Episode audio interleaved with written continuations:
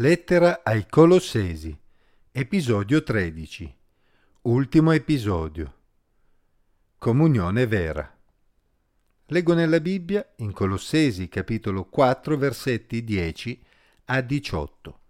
Vi salutano Aristarco, mio compagno di prigionia, Marco, il cugino di Barnaba, a proposito del quale avete ricevuto istruzioni, se viene da voi, accoglietelo e Gesù, detto giusto. Questi provengono dai circoncisi e sono gli unici che collaborano con me per il regno di Dio e che mi sono stati di conforto. Epafra, che è dei vostri ed è servo di Cristo Gesù, vi saluta. Egli lotta sempre per voi, nelle sue preghiere, perché stiate saldi come uomini compiuti completamente disposti a fare la volontà di Dio. Infatti gli rendo testimonianza che si dà molta pena per voi, per quelli di Laodicea e per quelli di Ierapoli. Vi salutano Luca, il caro medico, e Dema. Salutate i fratelli che sono a Laodicea, Ninfa e la chiesa che è in casa sua. Quando questa lettera sarà stata letta da voi, fate che sia letta anche nella chiesa dei Laodicesi e leggete anche voi quella che vi sarà mandata da Laodicea. Dite ad Archippo, bada al servizio che hai ricevuto nel Signore per compierlo bene. Il saluto è di mia propria mano, di me, Paolo, ricordatevi delle mie catene. La grazia sia con voi. In alcuni momenti la vita può essere davvero difficile. Ed è proprio in quei momenti che può fare la differenza avere dei fratelli e delle sorelle che condividono la nostra fede e possono consolarci con la loro presenza e il loro affetto fraterno. L'Apostolo Paolo era in carcere e non possiamo pensare che non abbia avuto momenti di sconforto. Certamente egli sapeva che il Signore era con lui, ma aveva anche bisogno di avere vicino fratelli e sorelle che gli volevano bene e mostravano il loro amore in modo pratico. Paolo aveva già fatto del bene a molte persone predicando loro il Vangelo e aveva certamente molti fratelli e sorelle in varie città della zona, ma come spesso accade, quando si ha dei problemi non sono molte le persone sulle quali si può contare davvero. C'è un'amara ironia nelle parole di Paolo, Infatti egli si era soprattutto battuto per portare il Vangelo agli stranieri, agli incirconcisi, eppure, ora che si trovava nel bisogno, essendo in carcere probabilmente ad Efeso, gli erano rimasti vicino solo tre circoncisi, tre giudei come lui, Aristarco, Marco il cugino di Barnaba e Gesù detto giusto. Solo questi ultimi avevano continuato a collaborare con Paolo per il regno di Dio e lo avevano confortato.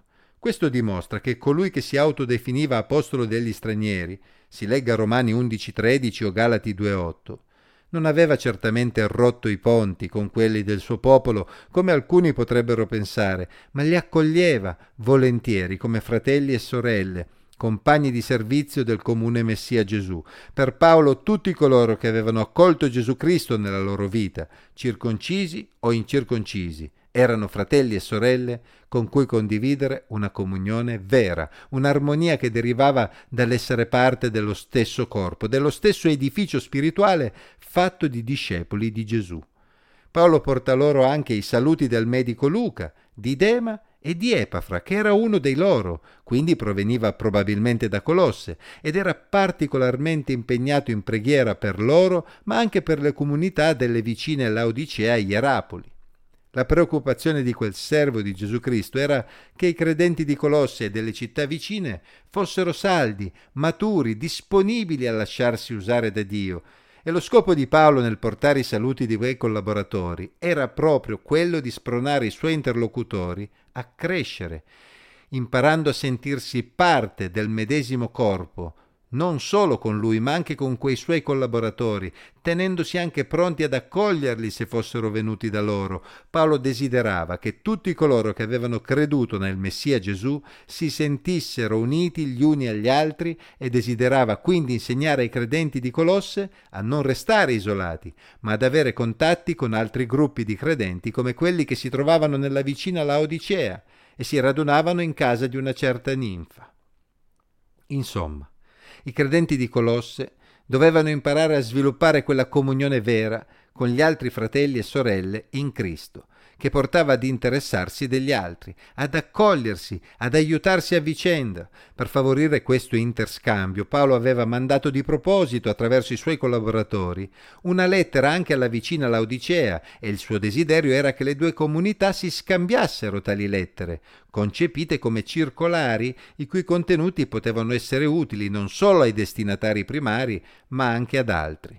Il riferimento finale ad un certo Archippo, probabilmente lo stesso citato in Filemone 2 dal momento che gli studiosi sono concordi nel pensare che Filemone si trovasse a Colosse, sembra essere un modo per spronare in particolare questo fratello a compiere bene il proprio servizio di responsabilità nella Chiesa. Questo incoraggiamento non deve stupirci perché proprio coloro che svolgono un servizio di responsabilità all'interno della Chiesa sono quelli che devono dare il buon esempio per favorire la comunione vera tra i credenti.